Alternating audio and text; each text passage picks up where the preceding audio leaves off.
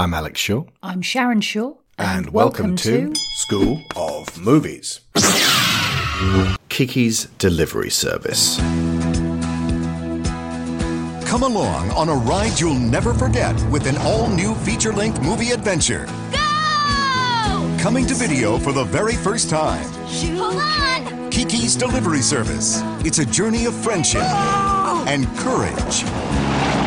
With Kiki, a witch in training who's just getting the hang of flying. Carry me away light as a feather. Chase the clouds from the ground in the big blue sky. Don't wanna watch it all go by. So gonna fly.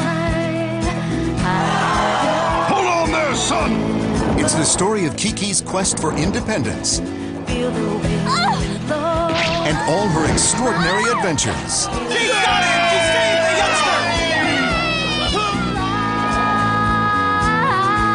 Featuring Kirsten Dunst as Kiki and Matthew Lawrence as Tombo. Higher than I ever, ever. Kiki's Delivery Service, coming this summer only on video. Our commissions season continues with the first straight up anime we've covered on a main event show. Next time we have another window open, depending on how this one is received, provided Sharon and I aren't bombarded with suggestions for anime that we should watch, we might do another. This episode was commissioned by three listeners, two of whom are here tonight, which again is something we rarely do, but it comes down to who this is and how well we know them. So, hello again to regular guest Brendan Agnew of Synapse, Hello yourselves. and one of our leading ladies from the New Century Multiverse, Theo Lee, the voice of Princess Gwendolyn, Truth Arlington, Yagana, and very soon Star Dancer and Penthesilea Renwick. Hello. Hello, Theo. And the third backer for this one was Aaron Good. Thank you, Aaron. Oh, also, we have Lyra Shaw here to add anything that she might think of, as this was one of her absolute favourites as a child, yet seeing it again for the first time in years now, at Kiki's age, may have changed her perspective somewhat. Hello, Lyra. Hi.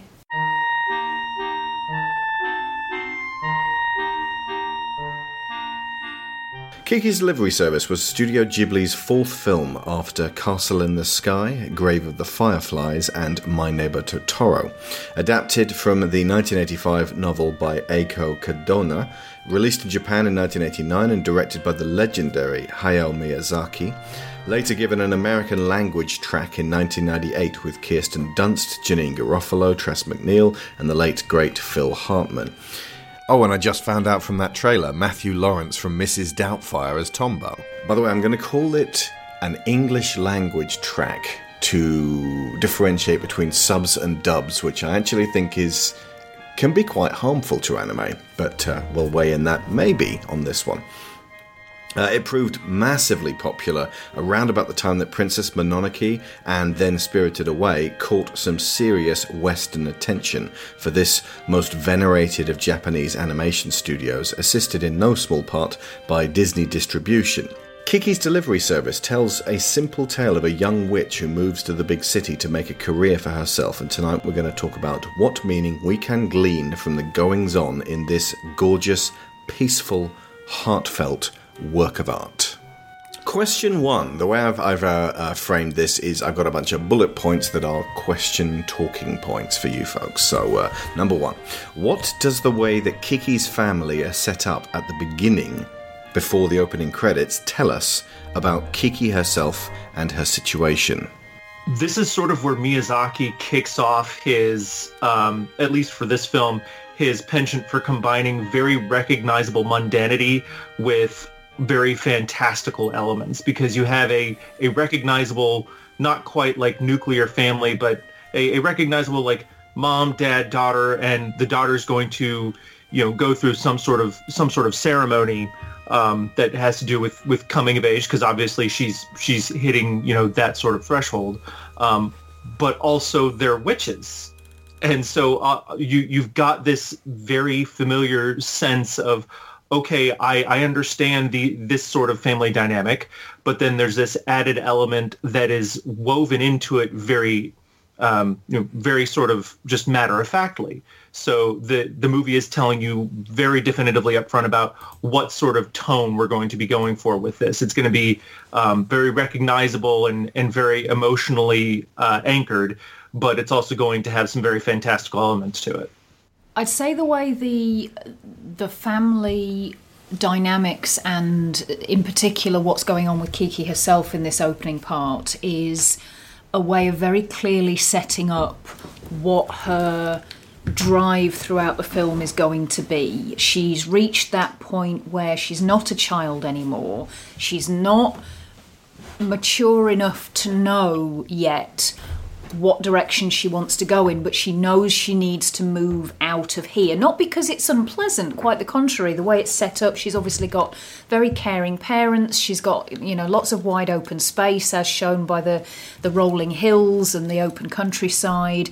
Um, and the I, I wouldn't necessarily say that there is an air of particular restriction and, and traditionality around her, but it just feels like she needs to find her own path. She needs to do something in her own way. She's looking to move her life onto its next phase, and by doing this, or in order to do this, she wants to introduce a bit more excitement, a bit more stimulation. It doesn't feel exactly that it's boring, but she's ready for more. And it's it just feels like it's a it's a growing up because it's the right time. You step out of the door on the hero's journey in this case because now is the right time but she doesn't return. She sends a letter home, but she at the very end, it's not her. Like she she remains out there in the world, which is a this is- variation on the hero's journey. this is journey. too short and simple to be an entire hero's Yeah. journey It has elements. but yeah, exactly But it is it's, it's an uncomfortable home. Like it's it's growing a little too. Yeah, it, it- it's actually no. It. I was going to say it's not uncomfortable. It's, It's a little bit too comfortable, yeah. too comfortable. Um, but she, the, you see from the way that she interacts with her parents that they've she has inherited things from both of them, which she's going to carry forward with her. Her dad's got that sort of slightly klutzy element about him, um, and is is obviously very caring and loves her a lot. And her mum is a witch as well, so clearly these are the footsteps that she's going to follow in. Um, and her mother gives her as well. There's a scene where she she makes this dress for her, and it's like Kiki saying, "Well, it's I, love it, but there's other colours that would suit me better." But her mum's like, "Well, this is the traditional." Um, witch way of doing things. This is how people will know you're a witch because you're wearing the black dress. And her mum keeps coming back to this idea of you want the old faithfuls in this situation. You want the old reliables because they've been time tested and, and so we know that they're going to work. And one of the things that Kiki, we see hints of this early on, is she's very determined to be her own sort of witch, growing up with her mom being the village witch. And what we can surmise is kind of a small town because she's very impressed with even larger towns and small cities. You know, she clearly doesn't want to just be her mom's daughter who is also a witch. And she's very uh, very determined to to do this now and do this quickly as she's starting to self actualize and and figure out who she's going to be as an adult and she wants to stake out that territory very definitively One thing I did notice was that everybody in her village was very calm and nice around her family. And it's a big change when she gets to the new town and everybody's like, Who are you? Mm, yeah, everyone feels very relaxed about them and they feel very accepted, don't they? Mm. the presence of witches in the world isn't treated as something that's you know like to be feared. It's not like mutants in the MCU mm. it's it's like oh I've never met a witch before. Is this is the same way you'd say oh I've never met a train conductor before? It's it's very like yeah there are witches and and it's, it's a thing you know it's it's no big deal and it's it's kind of refreshing to have a, a setting where that's a normal thing to be, albeit not as common as, say, a florist or, you know, a street sweeper or whatever. Um, it's just uh, like, oh, neat. There's a witch in town. Cool. What's what's for breakfast? is it's it's refreshing rather than oh, there's a witch in town. Better not go see her. She'll turn you into a newt. You'll get better. It's pancakes, by the way.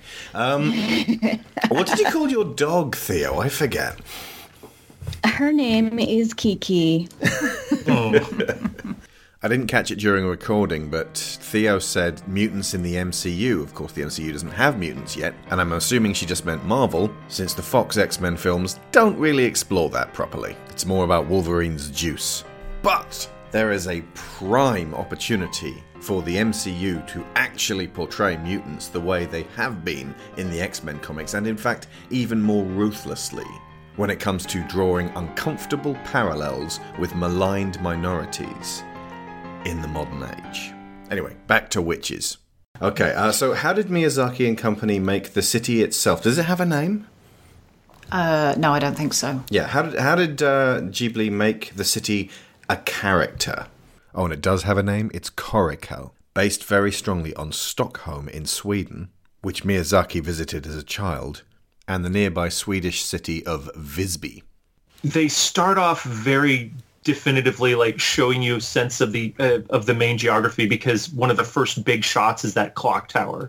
So you get this sense of it is a it's a big city um, because you've got the large clock tower that lends it a sense of um, like it, it feels more modern than something like a you know a more sprawling older style village.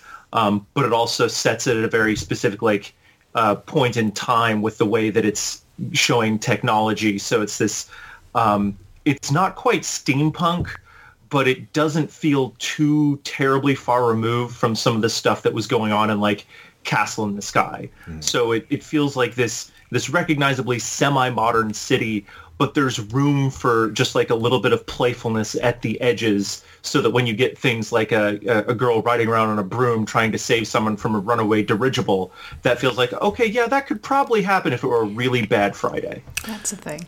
Hayao Miyazaki was born in 1941, and that explains a hell of a lot about his aesthetic. He is living in and brings us back to a late 1940s, so often in his films, uh, one that is almost always either untouched by war or healing from war.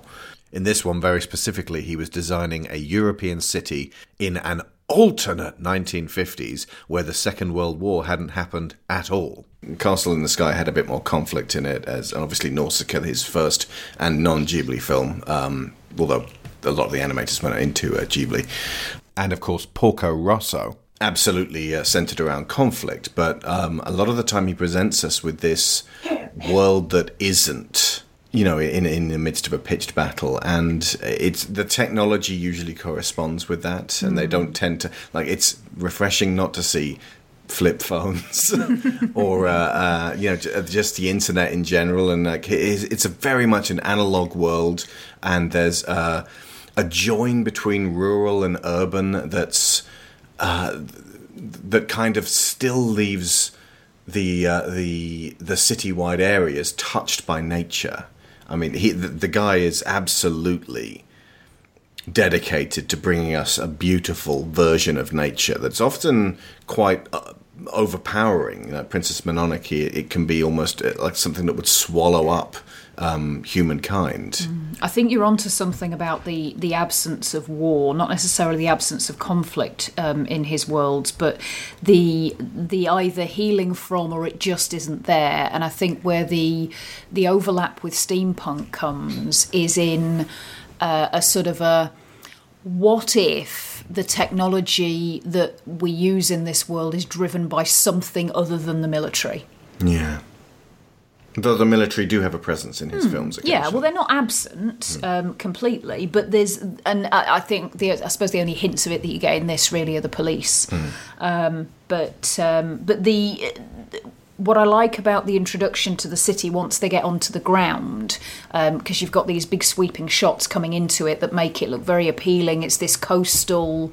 Um, area. It's very all the buildings are very white and it looks very clean. And um, you've sort of got the seagulls flying around that you can almost smell the salt in the air. It's it's very very different, or certainly very. Uh, contrasting to the the rolling hills of the countryside that she grew up in. And there's remnants of medieval uh, architecture there. You've got the cast, the wall in. Yeah, the background that yeah. bisects it. Indeed, and and some of the ways that the uh, the buildings are constructed as well, and it gives it that sense of having been there for a long time. It's a it's a fixed part of the world, but I love the fact that once they get down on the ground, you get your first. Uh, read of it through Jiji, and because he's so kind of Sardonic. sardonic and cynical about it. You get this, um, you know, he's he's acting unimpressed by it. You know, the buildings, the cars, the hustle and bustle, but it's totally a defense mechanism, and and you get that with there's too many people, if you ask me. He's um, kind of verbalizing something that. In spite of all her enthusiasm and excitement, Kiki has to be feeling that this is very overwhelming because she's just never been in that kind of environment before. Maybe we better rethink our plan. Frankly, I think this is a major insult. Crows used to serve witches and do what you told them. That was a long time ago, okay? How about if we go in after dark? Go in, get it, get out. We won't be able to make it in time. Unless we buy ourselves some time. You gotta be kidding! You can just pretend to be the doll until I find the real one. What is Jiji's role in this story? The One of them. man. Kind of, yeah. Yes. uh, he's what Kiki is feeling that she doesn't express herself. He's he's kind of her conscience in a way. Um, also, sort of like he he expresses things that she's not saying aloud necessarily. He's definitely one of the ways in which we we see her and her abilities to communicate. And one of the one of the things that Kiki has has problems with as the film goes on and as she hits a, a very low period is she it, it gets harder for her to communicate because just the she's so emotionally wrung out and it's, it's there's just so many things that she's experiencing um, that it's it's in a way like when you're when you're going through like a really bad mental health day there are sometimes where it's just really hard to talk about that. And so one of the the key roles i think that Jiji plays is being so communicative with her and being one of the people that or, or characters that that she's you know constantly interacting with. When that goes away we feel that in that um, that long stretch where she's just um, where she's lost so much of what she felt made her special also because she's on her own, it gives her someone to talk to to verb like Jiji serves us the audience because Kiki can say that to us without having to come off as someone who verbalizes everything or whom we hear the innermost thoughts of all the time. If she has someone to talk to, it also allows her to be slightly isolated without another human being there. I suppose it's like um, an animal companion in a lot of the Disney films, like Flounder.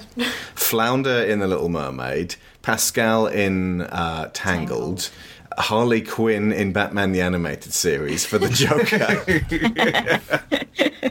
and there there is almost a sense of um, when when th- there's a very sad beat in um, the Hunchback of Notre Dame where Quasimodo's song with the gargoyles ends, and it's clear that there's all this fanciful stuff he's you know been imagining, and this whole conversation that he had with him like clearly didn't happen. Um, there's there's a sense of that when you when you see um, Kiki just um, in her room, and I can't remember the name of the artist, but the artist comes to her artist friend comes to visit her. oh, And- Ursula. Ursula. Um, and and Jiji, who you know for for like the first almost half of the movie is is constantly having conversations with her when she's just puttering about in her room. He's just acting like a cat. And so yeah, you just can realize, oh yeah, no, she's been she's been up here and she's had, you know, friendly and warm interactions with people, but so much of the time she's just been up here in her loft by herself with her cat. And that's that's a lot to ask of a 13-year-old girl. So, what does Kiki want to do most, and what stands in her way? she wants to be useful. Mm-hmm. She wants to. They describe it almost as a like a little joke at the beginning, but she's actually serious about it. She doesn't want to come home a failure, mm. which is why the snooty more. The stuck-up witch. Yeah, that hmm. one. That that witch kind of intimidates her. Yeah, she, she's like, I'm already someone, and this is my city. I'm getting off here. One witch per city. Bye. Theo? She she wants to establish herself as herself. She wants to figure out who she is. Um, you know, and she she can't really do that in her mother's shadow. Uh, her mother's a, a great person. I mean, I we we should all be so lucky to have a mother as supportive and nice as Kiki's mom, but Kiki needs to figure out who she is and the thing standing in her way is herself. Mm-hmm. And that that's that's the thing in lo- a lot of Miyazaki's films is that the the conflict is of, often the characters themselves. They get in their own way. They they get up in their own heads and they, they they're their own stumbling blocks. And getting past that is the conflict. Ah, so when Miyazaki does that, he's a genius. When Marvel do that, they have a villain problem. I suppose that's where uh, Jiji comes back in again because when they've uh, when they're there for the first day, which is usually the most tentative time for anything, uh, anything big. I think he says at least twice, "Can we go to another city? I bet there's better cities out there." he nudges for either moving forwards or moving back. I think at one point, not too long after, he says, "When can we go home?"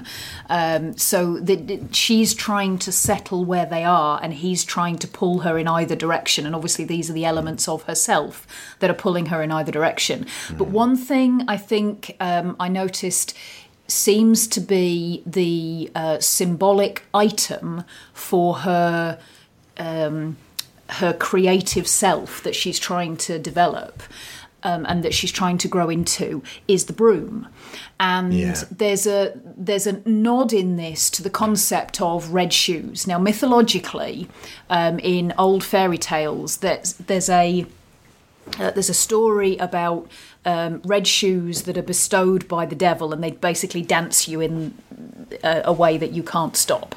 There's there's a couple of, of moments in this where she sees red shoes in a shop and is drawn to them, but doesn't buy them. So they are not fundamentally symbolic to her. But the broom takes the place of that item in this story. So she starts out with this little broom that she's made herself. She says she spent all morning making it, and this is the broom that she wants to leave on. This is the this little handcrafted life that she wants to take out into the world. And her mum says no, because she doesn't trust yet that Kiki's self is strong enough and reliable enough to carry her out there. So she says, Take me instead, take mine, take the old one that's been tried and tested, that, that's lasted a long time. That way we know it works. That, when Kiki starts on her downward spiral, is the one that gets broken.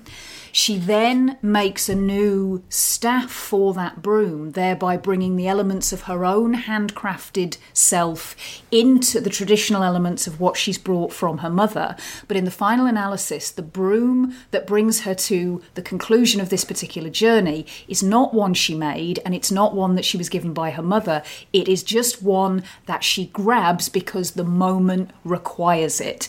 Need and urgency end up being the thing that drive her to get back to being herself, and that's the broom she still has in the sequence in the credits at the end. Lyra noticed that she was still riding that She's one. kept it, So thank you for that. Yeah. Nicely done.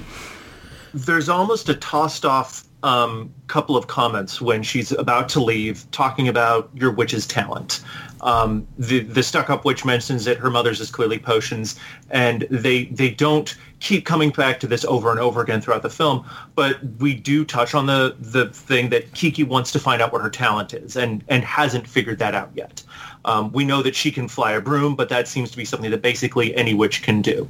What we what we see her in in terms of how she discovers that over the course of the film is tied directly in Sharon to the point you made about the broom, um, because Kiki's talent is not necessarily a very specific witch thing. It's how her her empathy will drive her to to act above and beyond what would normally be considered required for, for a person in society. Um, the way she goes the extra mile with, with the doll to, you know, to, to bring that to the kid who maybe doesn't care. That the way she helps bake that pie in the, the wood burning stove to take to the girl who doesn't even really give it give a darn about it. Um, and and again, the way she will just grab something that might work when she has to save the life of a friend is that's that's her talent. That's what makes her special. That's what gives her that magical push. And so the the broom is very clearly a you know a symbolic representation of that it was inside her the whole time.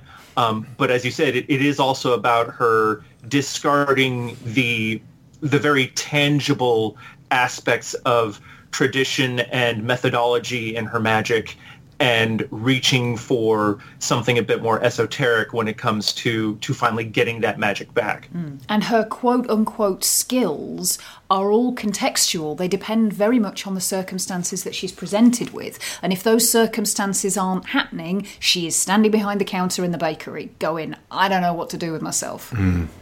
And what what really I think the the broom symbolizes it incredibly well is how just when it breaks, that's kind of when her her emotional connections to so much of the world breaks as well. Um, she's she's so dependent on those connections and and she even stylizes her entire business model of I've got this broom, I can fly, I can do this. It becomes this logo and then once the broom breaks, she's just sitting there having to look at that logo in the mirror going, that's not me anymore. Who who am I now that I can't feel that way? she doesn't hesitate uh, when she's working these these these interpersonal problems. She doesn't she doesn't stop to think, well, should I fix this or should I help this person? She thinks, how am I going to do this? How am I She's a going to problem fix this? solver. Yeah. She she doesn't think about you know am I going to do it? She she just does it. It's ironic that she's a problem solver because it's almost like solving the problems in some cases creates more problems. The um, uh, I I think her enemy in this scenario is time because she wants to dedicate herself to every job that she's got. You know, ent- entirely, but time does not allow for that. So when I pointed this out, when the uh, that she gets to the house of the old lady who's been tapping the oven for 25 minutes that it would have taken to heat it up, and 40 minutes that it would have taken to bake the pie. The pie should be ready right now.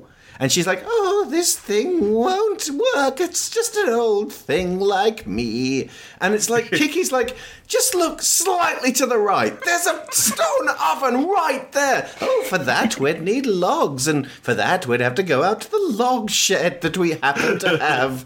Okay, I guess I'll do that for you. But like Kiki isn't frustrated. She's like, no, no, no, I'll help you. I love doing this stuff. And she runs out and gets logs and does that thing that diligent work of um, Miyazaki uh, heroes and heroines who just, you know, like Chihiro in uh, um, Spirited Away has to work her ass off to be able to work her way out of the mystical land she's been confined to and to get her parents back. And there's this almost folklore style level of um, not toil, but like a good day's work that uh, Kiki has to go through. But but doing that adds extra time to what ends up being a to her a thankless task. She's late, and the kid didn't want it anyway. She's like, ugh, a disgusting herring pie, and.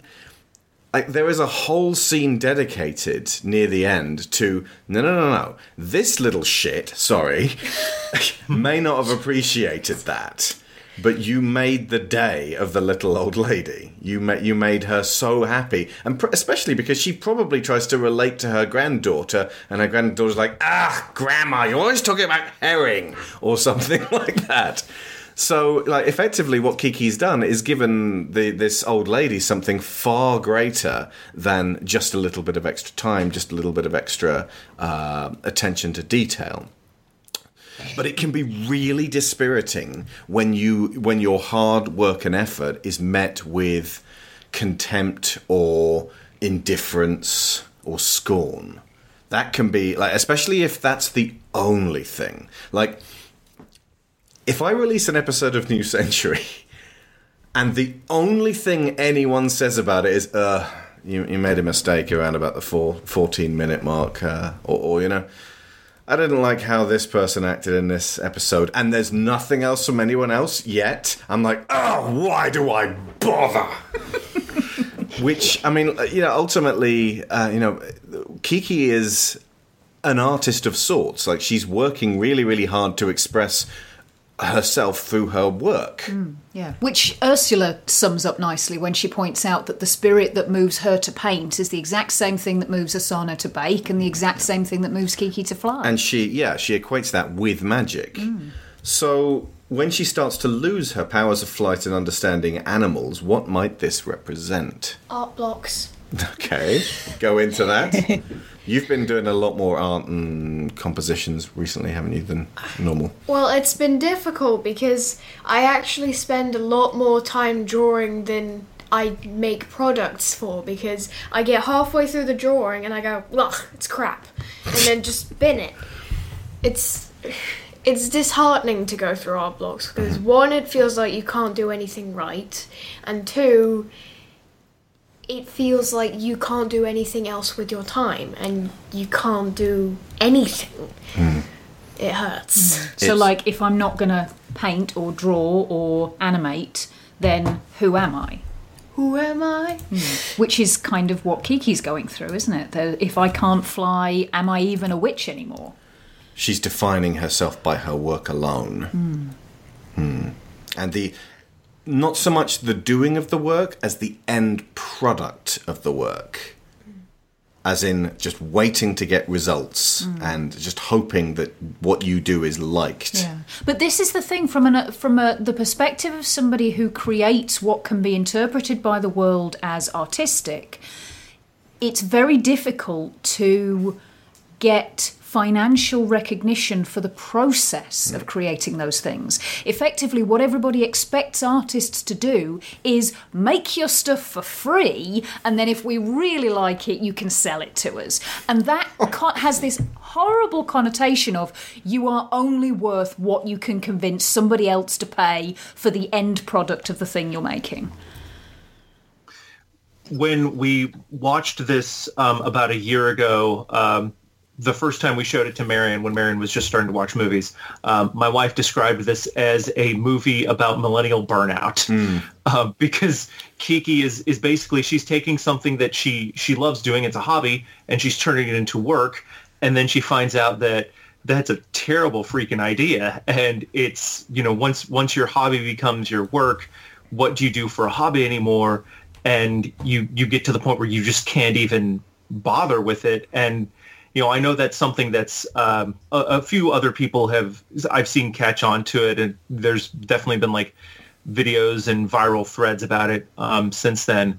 Um, but i definitely feel that resonates especially right now um, because a lot of people just economically have to turn what they love doing into their their source of revenue and that's when things get extra difficult because that's how you're defining yourself doubly is by this thing that you're doing and also trying to live We watched a video by uh, Screen Prism earlier today that uh, uh, correlated the millennial artists' reason to work being to do something that they really love. That serves a purpose, I think. Yes, that was it. of- To, to to be of use, to be of to make a difference. Yes, that's yeah, it. what Lyra said. Whereas previous generations' reasons to work included learning new skills and making money. So there's definitely a generational divide, and obviously the uh, uh, you know this was made in 1989 when a lot of millennials weren't even born or were very very young, and it just happens to be very applicable now.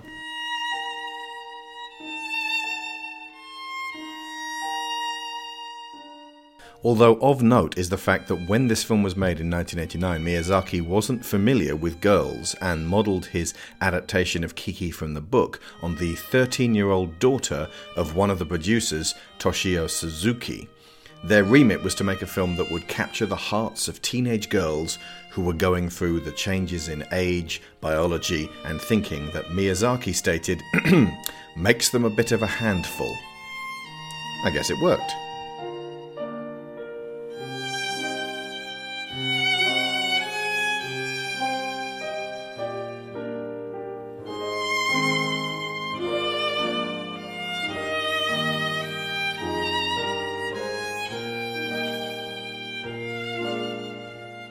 I, I, I agree wholeheartedly with uh, what Brendan said. It's it, uh, the now that I have to do this as a job, it's not fun anymore. Yeah. I haven't drawn anything for myself just for fun.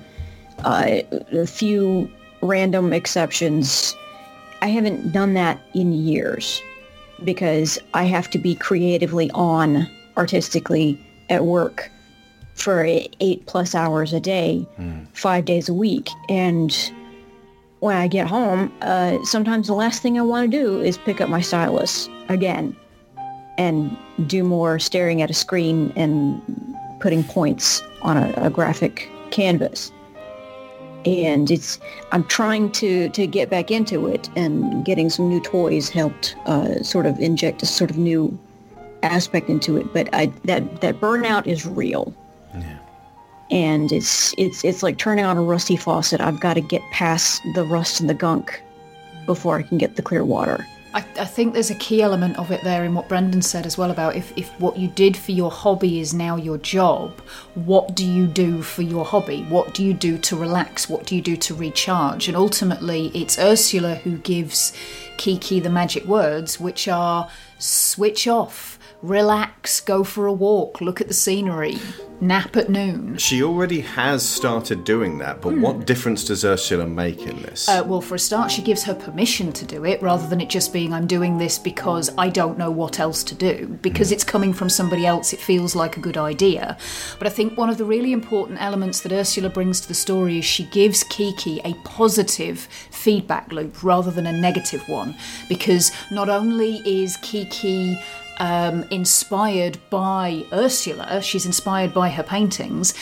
Um, Kiki herself has inspired Ursula, not by something that she did, but just by something that she is. And so she gives her that sense of just, you know, here in this place, in this moment, in this cabin, in this wood, I can just be me, and for this person, that's enough. That's enough for them to uh, feel that I bring something to being in their presence, and that makes me feel like I'm serving a purpose, even if I'm not flying. And Kiki has a huge impact on everyone she comes across simply by being present. And I don't mean just by being there. I mean she's actively present in their lives for uh, however long she's encountered them, and they remember her. Like the, the the snotty girl with the herring pie. Later, she turns up and she's like, "Oh, I remember her. She made a delivery to my house." And she's she doesn't sound, you know, like snarky about it. She's just like, "Oh, I remember that girl. She was." Ugh. She's like, "Oh, hey, it's that witch. That's cool. Whatever." So much of the interactions she has or, or that we see people have are about like these people recognizing her value. And one thing that Ursula does is is she it's it's framed in a in a sort of like surface level way of when she wants to paint or sketch Kiki and Kiki's like, well, why would you want to do that to me? I'm just this plain girl. And and Ursula says like, no, you're you know you're pretty. You've got you know you have value. These these aren't positive associations just because you can fly or just because you can do this or can do that. You have value by yourself, regardless of anything else that you do.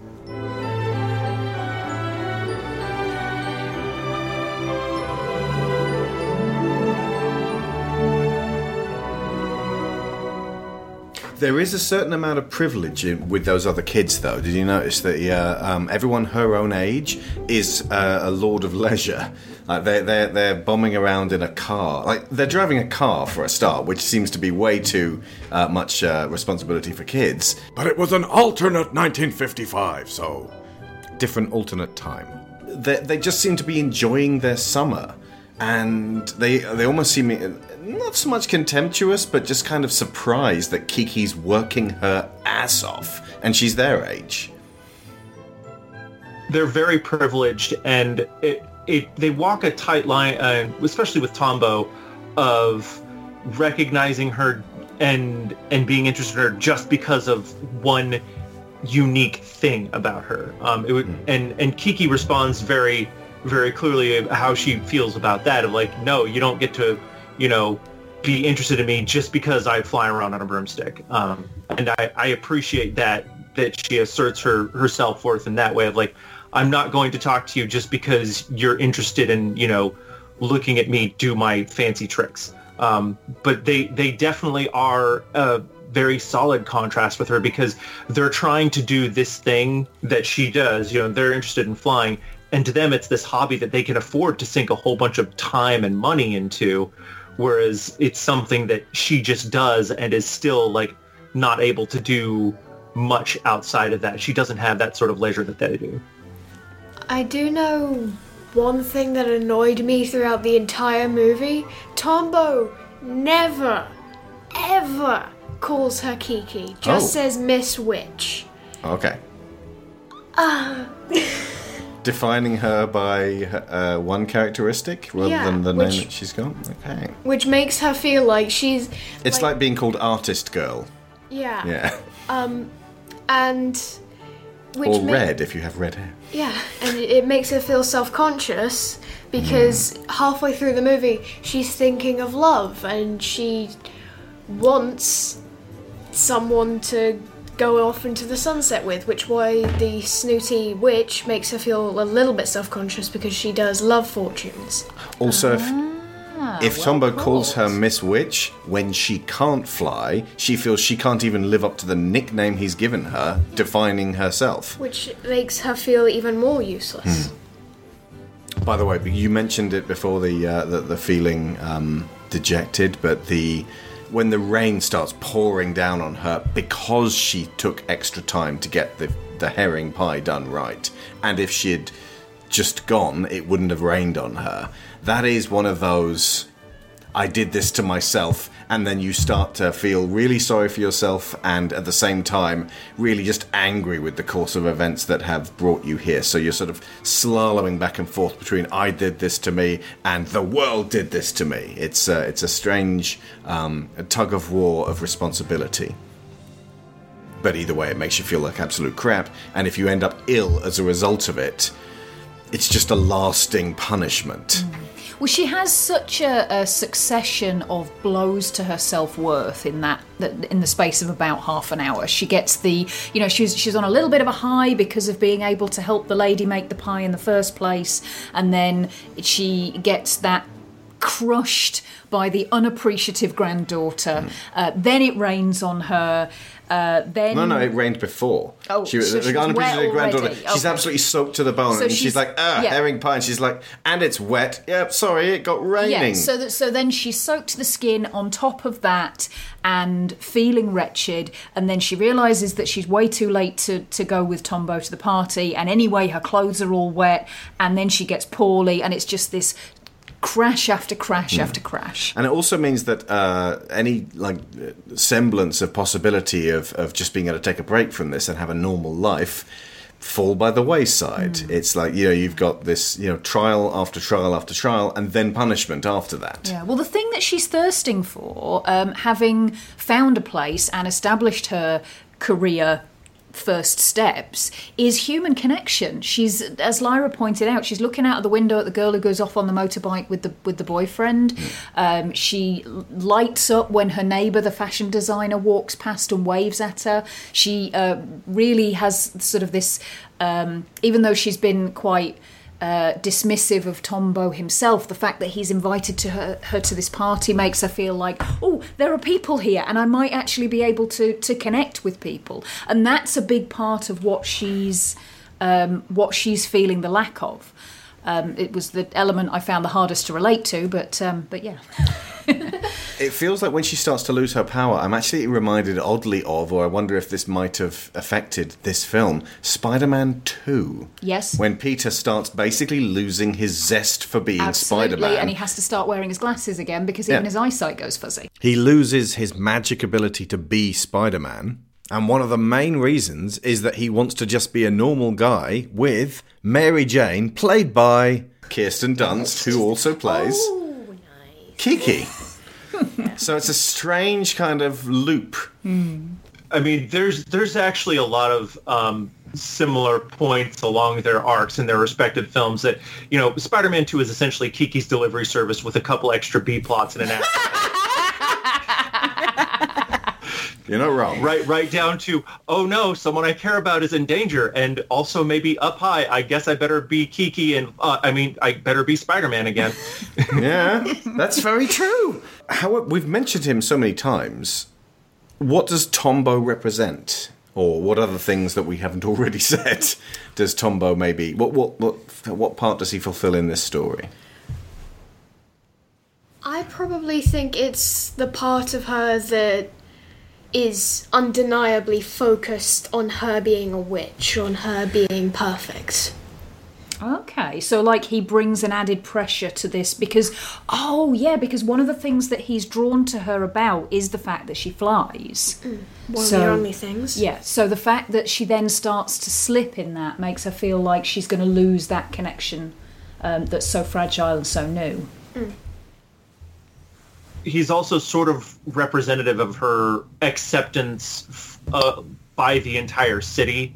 Um, and, and how she judges that because she wants to to be someone who's recognized for her talents, but she also like wants to have that recognition come on her own terms. And so he's you know she she doesn't want to just be seen as like this this new novelty um and so she she kind of goes back and forth to how she feels about his interactions with her and she's not really sure about about how she feels about his friends group because it's this brand new like social circle and and situation and environment that she didn't have much of an uh, of a parallel for in her previous life.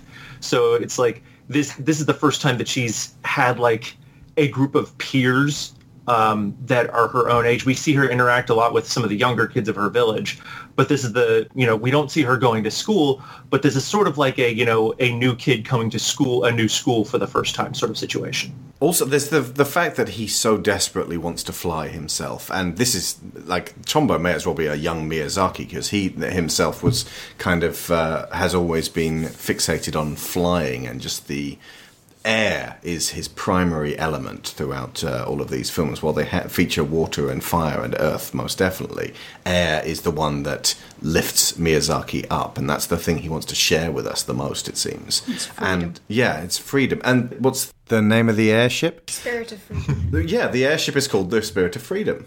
But again, of note, the airship presents a danger to Tombo, who had not been taking the danger seriously up until that point.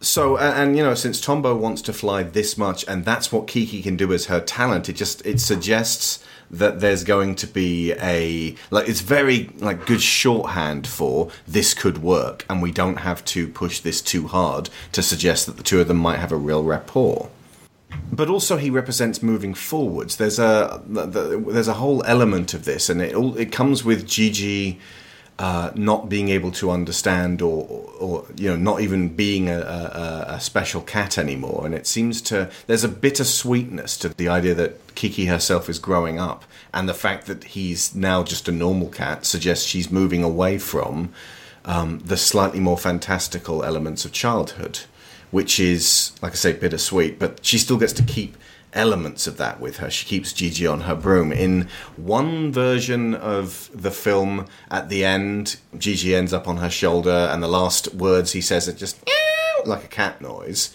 In the original American language track, it's Phil Hartman going meow to suggest he's back and that that get you know gets to continue. He also threw in the line when Jiji is at Kiki's feet trying to jump onto her shoulder, Kiki, can you hear me? But without that line, there's a definite ambiguity as to where Jiji sits with Kiki from this point on. Yeah, and particularly since you then get the uh, the credit sequence where you see Jiji with kittens that Hmm. are clearly his, which suggests that he is engaging in real cat life. I forget. Is there are there white cats that There look are- like the mother yeah. and black cats that look like him? Absolutely. There's one, three white cats and Lady one and the little Tramp black cat rules. that looks like him. Yeah, Okay. it's totally Lady and the Tramp rules. But yeah, there's um like ultimately Tombo represents Kiki moving on and doing something else with her life that's not just the witchy side of things. Yeah, and again, that ties back to the um, the desire for human connection, which is ultimately not really anything to do with with being a witch. It's not to do with her job. It's not to do with how she earns money. Um, and again, this is where I think Ursula proves um, particularly important to her, um, and Osono as well, because they're giving her connection and nurturing that she wouldn't know how to seek otherwise. They they bring it to her because they are more mature than her, because they they know how these things go down, but they also bring that connection in a very unself conscious way. Theo, I feel like um, you've not been able to really express this, but uh, wonderful things happened before when I asked why you liked the Last Unicorn so much. You got anything on uh, Kiki's delivery service and why? It must have, I'm assuming, hit you at the right time in your life. it, in a way it did i was introduced to miyazaki's films um, the first one i saw was princess mononoke which is a pretty heavy one to start Yeah, with that's that's hard. uh, but it, it, these these films came to me in a time when i was very much not uh, in tune with myself i just moved out and i was still living close to home and I'd recently made like a, a pretty big mistake and so I was feeling very sort of untethered and lost and I didn't know really what my center was. And these movies I didn't really I couldn't really articulate it at the time, but they they sort of helped me figure out this is strange because I don't really know how to articulate it now, but there's a comfortableness to the way everything is portrayed in Ghibli films. It's uh, even even the even the really weird stuff, like in Spirited Away, um, even the alien stuff. It feels like it feels like yeah, I, I could I could live here. I could take a vacation here. I want to go to Is- Stockholm, by the way, and Yeah, yeah. and uh, Ghibli music occasionally will be a um, very productive sleep aid for me. As in, like I can go to sleep listening to most of the Spirited Away soundtrack, apart from the brown, brown, brown bits. There's always one. Yeah, but uh, Sharon, you said yesterday that Tom Hanks had a, a relaxing feeling to him. Yes. That watching Turner and Hooch, and he was shouting, and you were Yeah. like, "Oh, it's it's But lovely watching I, I mean, Hanks." I that may that well before. be keyed into the fact that he was present in many films that I saw um, just just randomly on TV when I was a kid. Hmm. Um, I mean, if we're talking about the the whole sort of getting back to a, a state of being able to relax.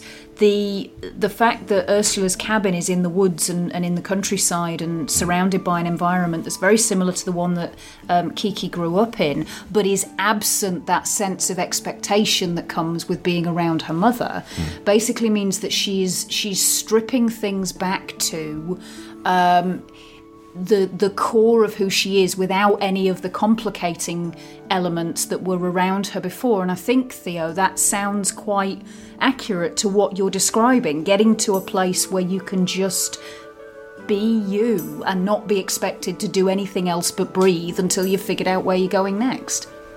I think Kiki in particular, the the movie, um, as well as the dog, has helped me sort of center myself just, just hey, stop and, and focus on the moment and breathe and everything's going to be fine.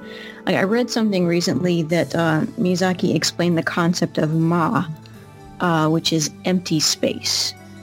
And he, he demonstrated by, by clapping his hands uh, several times and explaining that the space in between the claps is ma. And you need that empty space in between whatever's punctuating it, the action, to define the action. It's like with, with the Bay films. If everything is happening all the time, you don't, then nothing's happening. I thought you were going to positively compare Miyazaki to Michael Bay. I was like, "Whoa!" Oh, uh, but yeah, no, no, no, you're we're- absolutely we're right. not they're, there. the shoulder demon and there. shoulder angel. No, no, it's like with Bay films, everything's happening all the time. Then nothing's happening. Everything's super important. Nothing's important. Yeah. And, and so with the empty space, with the space to breathe in, you know where and how you need to breathe out.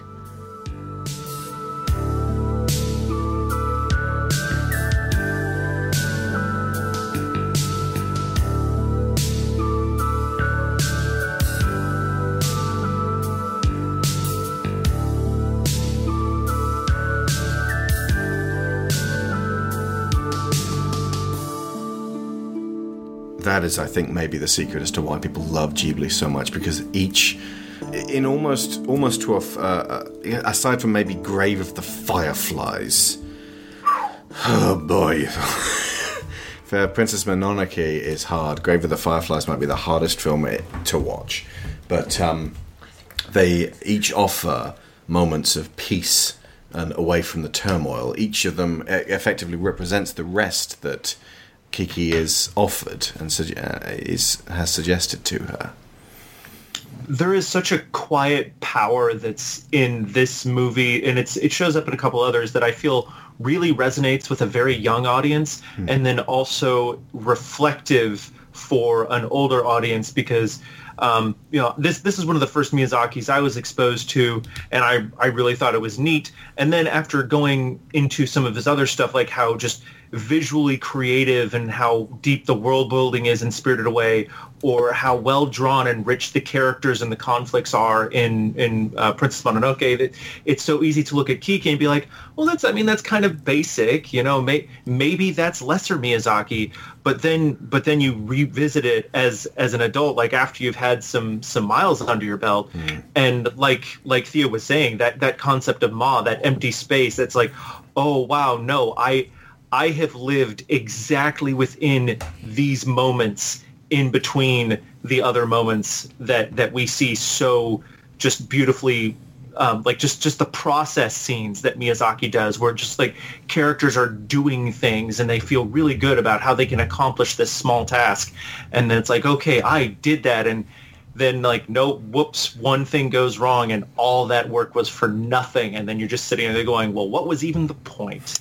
That that's just so that feels so true and so just real in spite of the fact that it's just clearly fanciful animated film with talking cats and flying girls. It's neat that I mentioned Tom Hanks just now because another film that's almost exactly the same kind of suddenly this movie is blowing me away uh, is Big.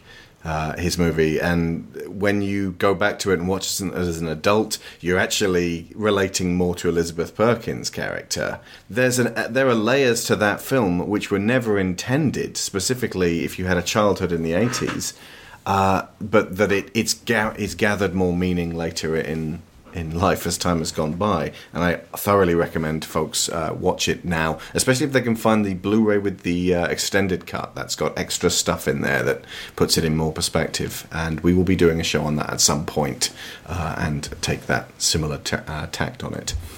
Uh, what were your favourite moments and details that we haven't mentioned so far?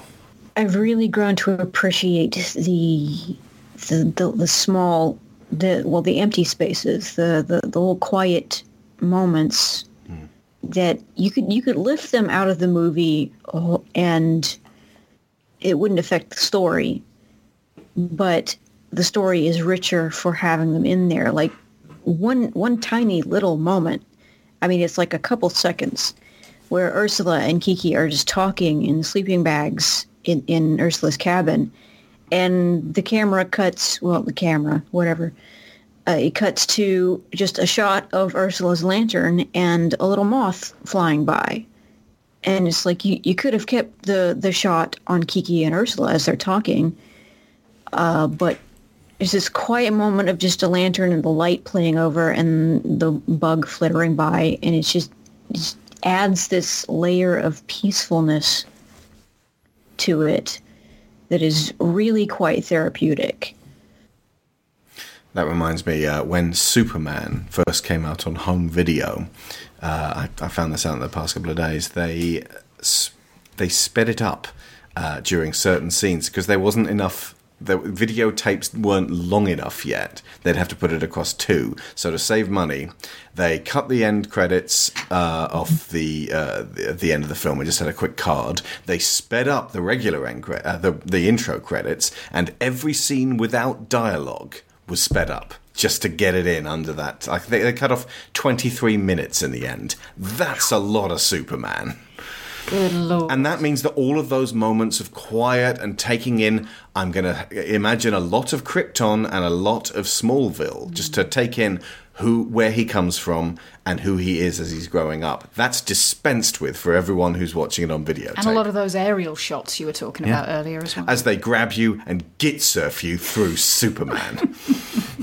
And that's absolutely essential to understanding who Clark Kent is as a mm. person, just as a character. And you, you skip all that. It's, it's just a guy in a tights flying around. Yeah. Thank goodness for DVD and flipper mm-hmm. discs. the the the way it it makes sure to to sense out its characters there's there's actually a very tight structure to this. It's got very defined three acts. It's got the all is lost moment at just about the right point in time and it escalates to this really cool like rescue action climax after which it's like okay we saved the day end credits boom done. Um, but it, it feels very naturalistic in the way it discovers its narrative. Um, we're so used to Pixar and how they're almost like machine worked stories with like, okay, this is the this is the narrative and it's so tightly tuned and constructed and it's perfectly functional. But you can also kind of like see the you can see the diagram almost. Um, even even with some of their truly great recent films, it's like, okay, yeah, that's a very definitely workshopped, tightly tuned Pixar screenplay. Miyazaki, it feels like you're discovering this and it just happens to coincide with a very well-structured film um, to to the point where like when you're in this big action climax, this this beautiful Joe Hisaishi score that's been going through this entire time, it would be so easy for for the um, the rule book to say, okay, this is where the music picks up and kicks in. You have this big thumping, triumphant score for the rescue. Instead, it's almost completely silent, and it's just the wind and and her exertions, and and it's and so like it feels more naturalistic and discovered, um, as opposed to something that was pre predestined. You know. Um, for me, I think it's the it's the thing I love about all uh, Miyazaki stuff, and that's the the effortlessness with which he slips mythology and fairy tale um, elements into the story. Little things in this, like the the presence of the crows and the the black dress that you know everybody's going to know she's a witch because of the black dress the red shoes just they they're sometimes they're plot centric and sometimes they're made a big deal of but not always by any means. They just go into building a world that feels like it fits with old stories old myths. It's exactly the same thing that I love about Guillermo del Toro um, but um, but yeah that that is it's lighter in here than it is in something like Spirited Away, but it's still there in such prevalence. Lyra, any? One of my favourite bits, unsurprisingly, is Jiji supporting Kiki Mm-hmm. and talking to the animals, talking to Jeff, talking to the crows, talking to geese, talking to Lily, all of that. I, I just find it fascinating, and um, the person that played Jiji, Phil Hartman, Phil Phil Hartman, Hartman, he did a f- magnificent job. He did. Kiki, uh, Jiji might be my favourite character in the book because his being sardonic prevents it from being too twee, too oh Toto. Like imagine if Toto could talk back when uh, uh, they go. Like, that's another reference to the uh, R- Ruby Slippers. if Oh, Toto's like, well, we're not in Kansas anymore, Dorothy.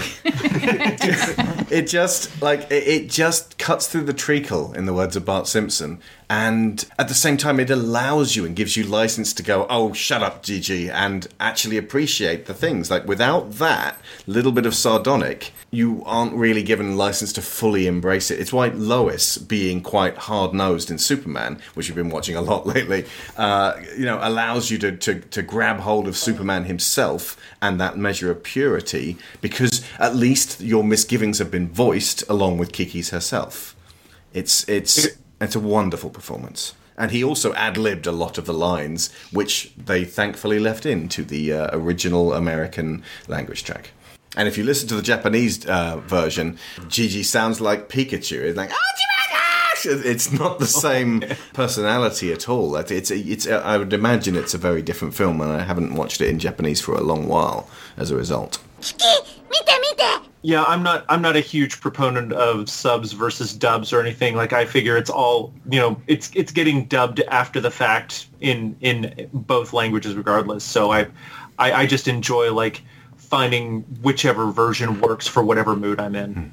The uh, the additional later American language track restored the Japanese music, and including the soaring is gone from the beginning, and the uh, uh, mu- music track at the end, and they replaced them with the originals, which seems a bit kind of like snooty, almost like you were trying to undo things which were done well in, in the first place, but they also, and this is almost unforgivable, scaled back a lot of those ad libs I mentioned from Phil Hartman. A video we watched by Brightside Ewan attributed these changes to Disney, and it's called How Kiki's Delivery Service Got George Lucas. But digging deeper, it seems they were implemented in 2010 by Studio Ghibli of Japan themselves when they started putting out their collection on Blu ray revising the American cut to be closer to the Japanese original. Here's the train sequence of the one that we grew up with. Jiji, you've got to come see the ocean.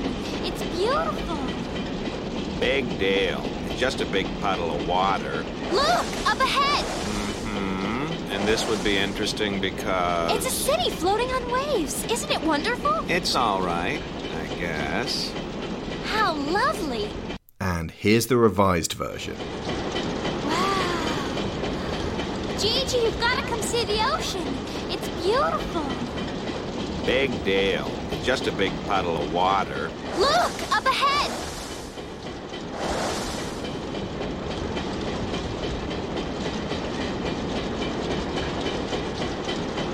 How lovely. It just feels emptier, more aloof, more removed. A little more innocent. And the mentality behind these changes effectively gating the version that we loved back into standard definition on a now very hard to find in some places DVD is indeed very George Lucas Star Wars, although the original trilogy never even got that far and were halted at Laserdisc and VHS in the mid 90s. I can confirm that the American and UK Blu ray of Kiki's Delivery Service are this second revised version. It has one other language track on it, and that is the Japanese one. So either way, Gonna Fly and Soaring are gone.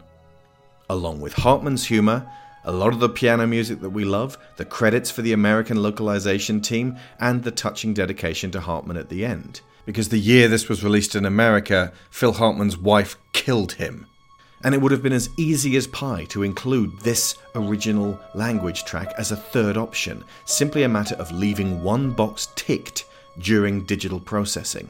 Ghibli actively denied that to the world and the children of the future. For me, personally, I found a way round it, re editing the Blu ray with the audio from the DVD, which matches up perfectly, regardless of region. So I possess a version that looks and sounds exactly how I love. But like with my re edited cuts of the Star Wars trilogy, that's just the version that plays at the Shaw household. Everyone else has to go without. And I care about everyone else. Currently on UK Netflix, you can watch this hybrid version, which I just described, which is baffling because it suggests that the HD film with original American audio absolutely exists and was included when Netflix loaned the rights to show the Ghibli collection. It's just on Netflix, which means it could evaporate into thin air tomorrow and never come back. Like the Making of Return of the Jedi book by J.W. Rinzler on the Kindle store.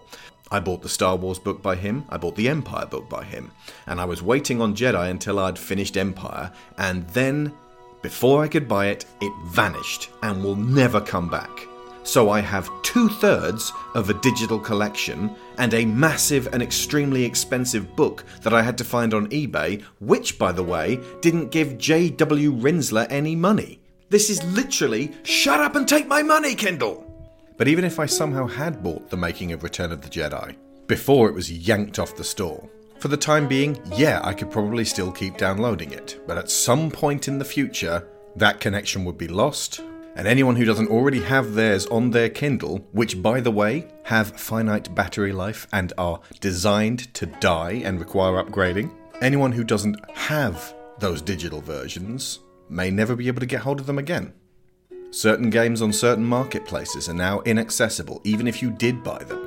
You want to settle down to an evening of playing PT and Flappy Bird? Forget it. And this is why I will never ever trust streaming as a means of experiencing media. Discs are not permanent, they can be lost or damaged or degrade over time, but at least we can actively take care of them. Digital libraries remain forever in flux and at the whim of the purse string holders, licensing, and copyright law. That's why wherever I go in the world, I have to bring my Blu rays with me. And in celebration of the concept of allowing all versions to remain available for future generations, I republished the first edition of Secret Rooms in paperback form. It's available on Amazon, it's not as good.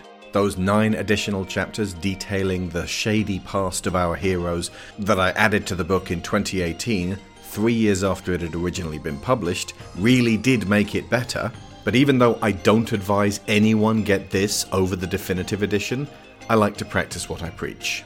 So yeah, you want the original version of Secret Rooms? It's there, fill your boots. But you won't be paying any money to the author because I'm selling this one at cost. Again, don't buy it. Buy the definitive edition, it's way better.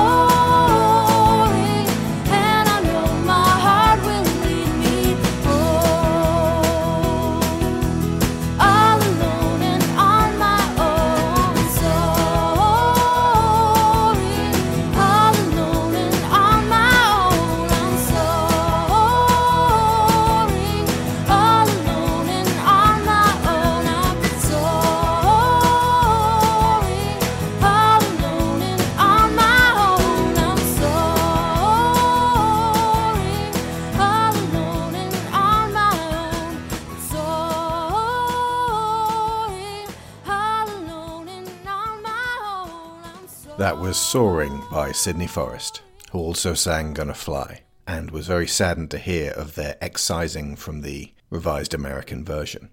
And I hope my rant just now is horribly dated already, and that this version that everyone loved has been restored.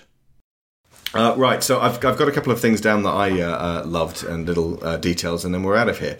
So, the es- excitement of starting afresh in a new city, there is something really electric about looking out at the sea when you're settling in for your first night in somewhere that you intend to be for a while. That is a it's it's got the spirit of adventure there. And the fact that Jiji immediately says after this can we go somewhere else? It, it just suggests that she's she's Shut up, she can't even drink in this moment without the misgivings being there. That's excellent. Um, there's a peaceful bustle to this city. It's it's a, it's wonderful, and and uh, it feels like everyone's busy, but that it's not unfriendly like somewhere like New York. People will stop and, and stare at you, uh, but they won't. Um, like you know, if you're about to fly, but you're not going to meet outright hostility or jeering. Like even the kids who are a bit baffled by her, they don't. They're not outwardly horrible. So again, it feels therapeutic to be here, which is ironic since Kiki has to sort of take a break from just being here, um, and, and be in the moment herself to some degree. Uh, Osono being pregnant visibly shows why she needs a hand now that she might not have needed before. So that gives Kiki a very straightforward and very honest in with her. I love the way they animate Jeff the dog. That seemed to come from some place that was very familiar with the carefully paced movements of an old canine. One of the kids in the car is wearing Kaneda's jacket. Oh, that's right. I'd never noticed it before until today, and that uh, Akira only came out like a year before the original Kiki's Delivery Service, so that was a very quick um, little. They'll stick that one in there. That's, I would imagine, an animator or maybe Miyazaki himself decided on that one. Also, at the end, when Kiki's deliberating over her shoes again, and probably has now earned enough money to be able to get these special red shoes, uh, a kid gets led past uh, by her mother dressed as Kiki, which again draws comparison with Spider Man, who has kids draw- dress up as him. Um, and just also listening to Tress MacNeille, Phil Hartman, and Janeane Garofalo in any film is is just going to be extremely appealing. Uh, and I'm also going to guess that Ursula, the character, is named after Ursula Le Guin, writer of the Earthsea books, since I think it was Miyazaki's son directed Tales from Earthsea as a much later on Ghibli film. I could be wrong on that. Maybe it was just co- entirely coincidence, but uh, yeah. But the thing, the the bit that really stuck with me and just made me tear up was Ursula effectively taking Kiki on holiday and making a fuss of her, giving her candy, taking her to so rather than just letting her languish in her room, changing her scene, changing her scenery, giving her, as you say, Sharon, license to set this down. It, it, it felt very, very important to me to, to see her being led towards a period of, of revival and renewal. And by a symbolic big sister that she doesn't seem to have outside of this city because it's sometimes really, really difficult to actually get there on your own. You need to be given permission. So, this film is a reminder of one of the most comforting notions that we can conceive of, one that seems more elusive every year as our worries mount up and unite against us. Sometimes, when the weight of everything is crushing down, what we often need most is someone with a lightness of spirit to catch hold of our shoulder and tell us with confidence and honesty in their voice Rest now, you're going to be alright.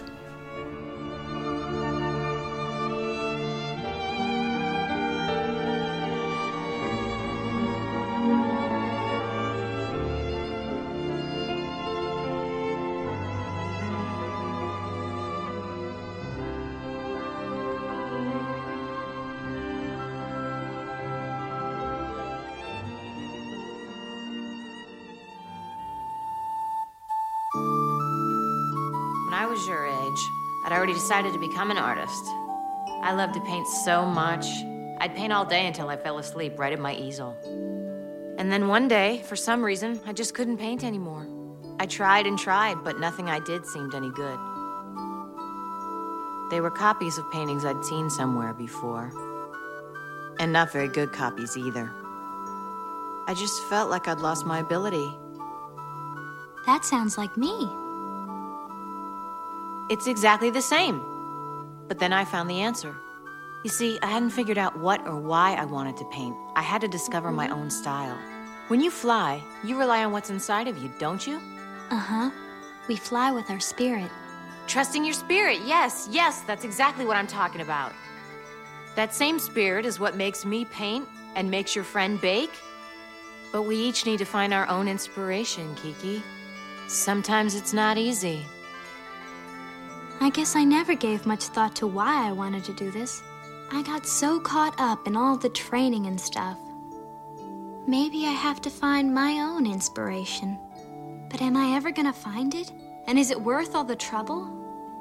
Well, for example, there were quite a few times when I thought of painting something over that painting. But it ended up being so great. So I guess it's worth it. Today when I saw you, I thought, I want to paint. You've got such a great face. That's why I came? hey, well, it's better than you cleaning my floor again. Let's turn out the lights and go to sleep. Okay. Sorry about taking your bed from you. Ah, no problem. So you really think I'll fly again? Sure. You'll just have to wait for the right inspiration to come along. You understand? Uh-huh. And before we go to our guests, where can listeners find your best work? Um, yes, uh, you can read stuff that I write on Cinapse. That's C-I-N-A-P-S-E dot C-O. Uh, I've been contributing to the, the Two Cents Movie Week column there. Um, I also write long stuff on normannerd.blogspot.com, and I've been a recurring guest on the Matinee Heroes podcast. Um, I was on the The Dark Knight Rises show. We just recorded one on Escape, John Carpenter's Escape from New York. Uh, so you can find me there. And if you uh, if you want to follow me on Twitter, God knows why you would want to do that, but you can. It's still legal. Uh, I'm at BLC Agnew on Twitter.com. Thank you. And Theo. Well, you can see all the photos of my dog Kiki on my Twitter at uh, 1000 Days of Rain. And I'm on a audio drama called New Century that everyone should listen to. You may have heard of it. But I dream of being out of this palace.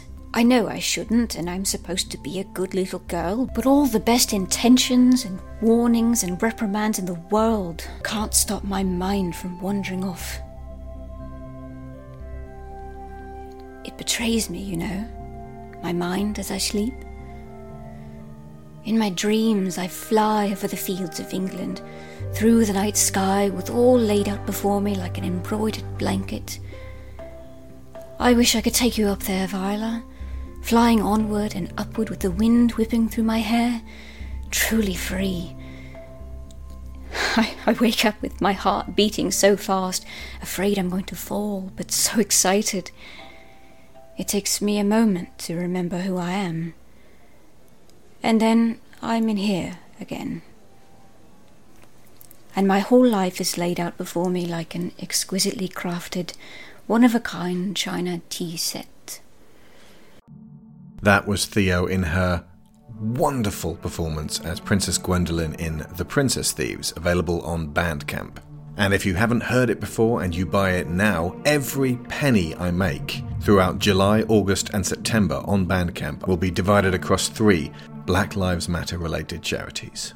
And you can also hear Theo in the New Century fancast Through the Wind Door, where she just did a two part interview, and where they're currently analysing chapter by chapter Secret Rooms Definitive Edition, which is also available on Bandcamp.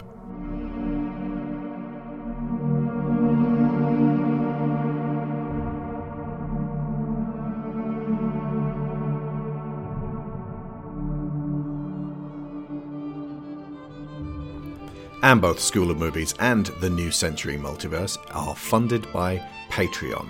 And our $15 sponsors get credit every episode, so thank you to Joel Robinson, Finbar Nicole, Abel Savard, Michael Haskell, Trey Contreras, Matthew Webb, Angus Lee, Kevin Vey, Daniel Salguero, Connor Kennedy, Johan Clayson, Joe Gasiga, Tim Rezensky, Christopher Wolfe, Matthew A. Siebert, Kat Essman, Evan Jankowski, Sarah Montgomery, Toby Jungius, Dave Hickman, Tom Painter, Dan Hepner, Marty Huey, Mark Luksch, Brian Novak, Frankie Punzi, Aaron Lecluse, Lorraine Chisholm, Timothy Green, Cassandra Newman, Duran Barnett, Benjamin, Joseph Gluck, Greg Downing, Kieran Dashler, Dan Mayer, Jameis Enright, Nick Ord, David Sheely, Chris Finnick, Joe Crow, and once again, thank you very much to the commissioners of this episode, Aaron Good, and guests Theo Lee and Brendan Agnew.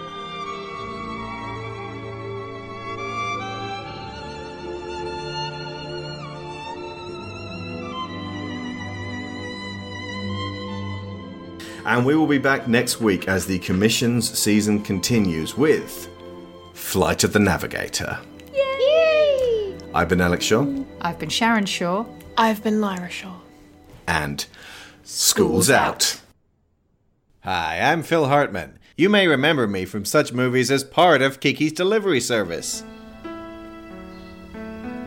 Hey. Message for Sleepyhead. Wake up. You're supposed to be minding the store. I am, but today this place is boring. But it always gets busy about this time. I know that. That's not what I mean. I mean my customers. Jiji, if nobody comes in, I'm gonna have to eat pancakes forever and be fat, fat, fat! And what am I supposed to do about that? Well, I like pancakes, provided they're not burned. Uh, mm. Look, Furball, when you get as fat and round as a pancake, you see if I care. Oh, one more thing I absolutely love, and that is the signage in the town of Koriko. There's a lot of symbols in the shape of the things that are being sold on those premises. And these kind of signs date back to a time before the general public could read. So you see a sign made out of knotted bread? That's a bakery. You see a sign of a girl on a broomstick with a pointy hat? That's a witch you can rent. Jiji, climb up and turn on the radio. I don't think I can handle it. Can you do it?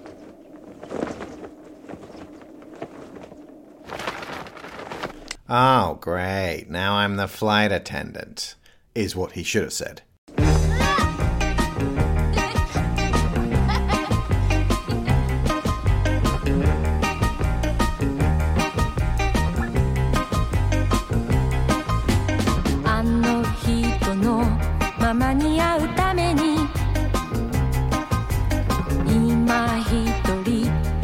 車に乗って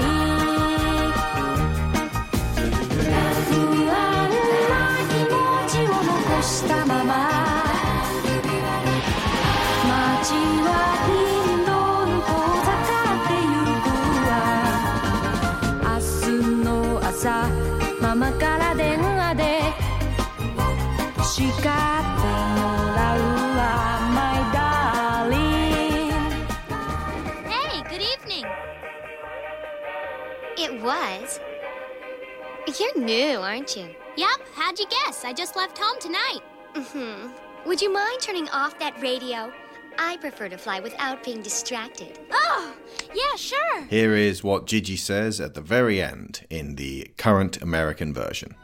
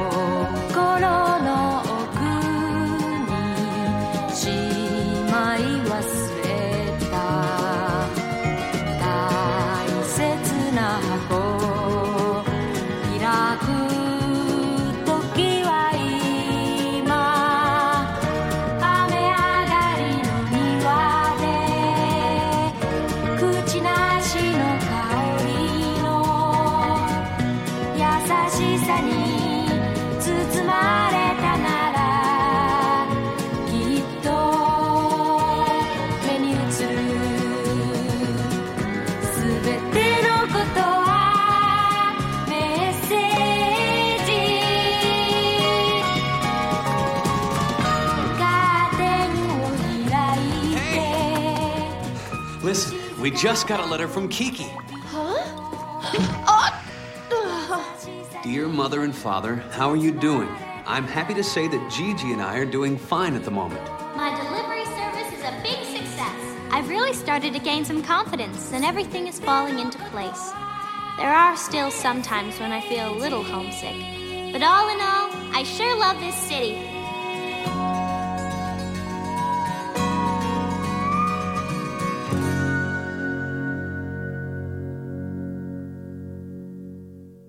Now, if you love the Japanese version, that's absolutely fine. From the sounds of it, it will always be an option for you. But this version is the one that is currently no longer an option.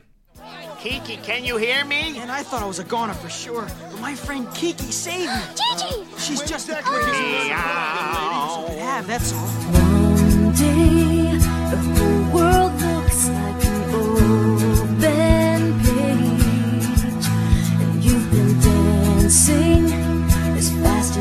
you